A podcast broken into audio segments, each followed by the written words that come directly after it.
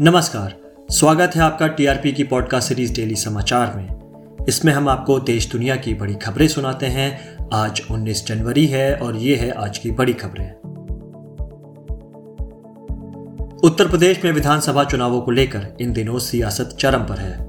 चुनाव आयोग ने भी इसको लेकर खास तैयारी की है। इसी के तहत चुनाव आयोग ने नए दिशा निर्देश जारी किए हैं। इसमें चुनावों में हिस्सा ले रही सभी राजनीतिक पार्टियों को क्रिमिनल केस वाले नेताओं को टिकट देने को लेकर सार्वजनिक तौर पर स्थिति स्पष्ट करने को कहा गया है।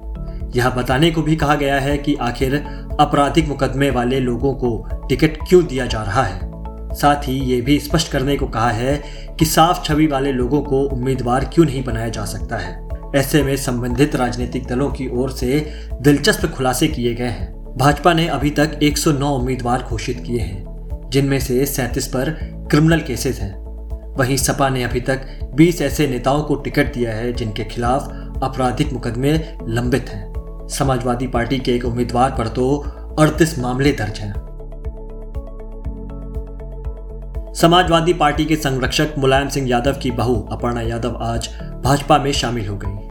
वह उत्तर प्रदेश के उप मुख्यमंत्री केशव प्रसाद मौर्य और राज्य प्रमुख स्वतंत्र देव सिंह की उपस्थिति में पार्टी में शामिल हुई। अपर्णा यादव ने पीएम नरेंद्र मोदी के लिए अपनी प्रशंसा व्यक्त करते हुए कहा कि देश का हित उनके लिए हमेशा प्राथमिकता रहा है और साथ ही उन्होंने स्वच्छता, महिला सशक्तिकरण और रोज़गार के लिए भाजपा सरकार की कई योजनाओं की भी प्रशंसा की। वहीं उप मुख्यमंत्री केशव प्रसाद मौर्य ने अखिलेश यादव पर तंज कसते हुए कहा कि वह अपने परिवार में सफल नहीं रहे हैं और मुख्यमंत्री और सांसद के रूप में भी असफल थे।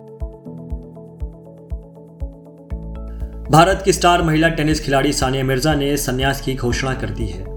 ऑस्ट्रेलिया ओपन खेलने पहुँची सानिया ने कहा कि 2022 उनका आखिरी सीज़न होगा।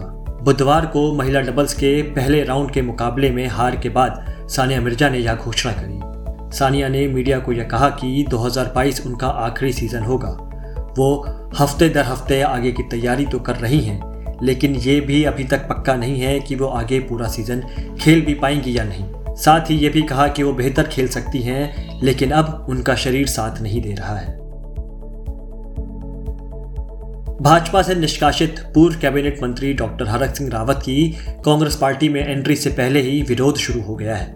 केदारनाथ विधायक मनोज रावत के बाद अब राज्यसभा सांसद प्रदीप टामटा ने भी हरक सिंह को पार्टी में नहीं लिए जाने के लिए बात कही है। दरअसल, मार्च 2016 में उत्तराखंड के पूर्व सीएम विजय बहुगुणा ने हरक सिंह सहित आठ अन्य विधायकों के साथ कांग्रेस छोड़ दी थी और तत्कालीन हरीश रावत सरकार को अल्पमत में छोड़कर भाजपा में शामिल हो गए, जिसके चलते केंद्र द्वारा राज्य में राष्ट्रपति शासन लगा दिया गया था।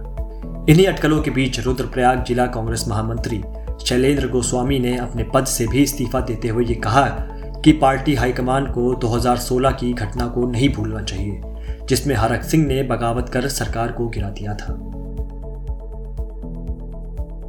भगवत मान को पंजाब मुख्यमंत्री पद का चेहरा घोषित करने के बाद, अब आम आदमी पार्टी के संयोजक केजरीवाल ने बुधवार को गोवा में अगले महीने होने वाले विधानसभा चुनाव के लिए वकील से नेता बने अमित पालेकर को मुख्यमंत्री पद का चेहरा घोषित किया है। छियालीस वर्षीय वकील हाल ही में आप में शामिल हुए थे और सेंट क्रूज विधानसभा क्षेत्र से पार्टी के उम्मीदवार हैं, जिसका प्रतिनिधित्व वर्तमान में भाजपा कर रही है।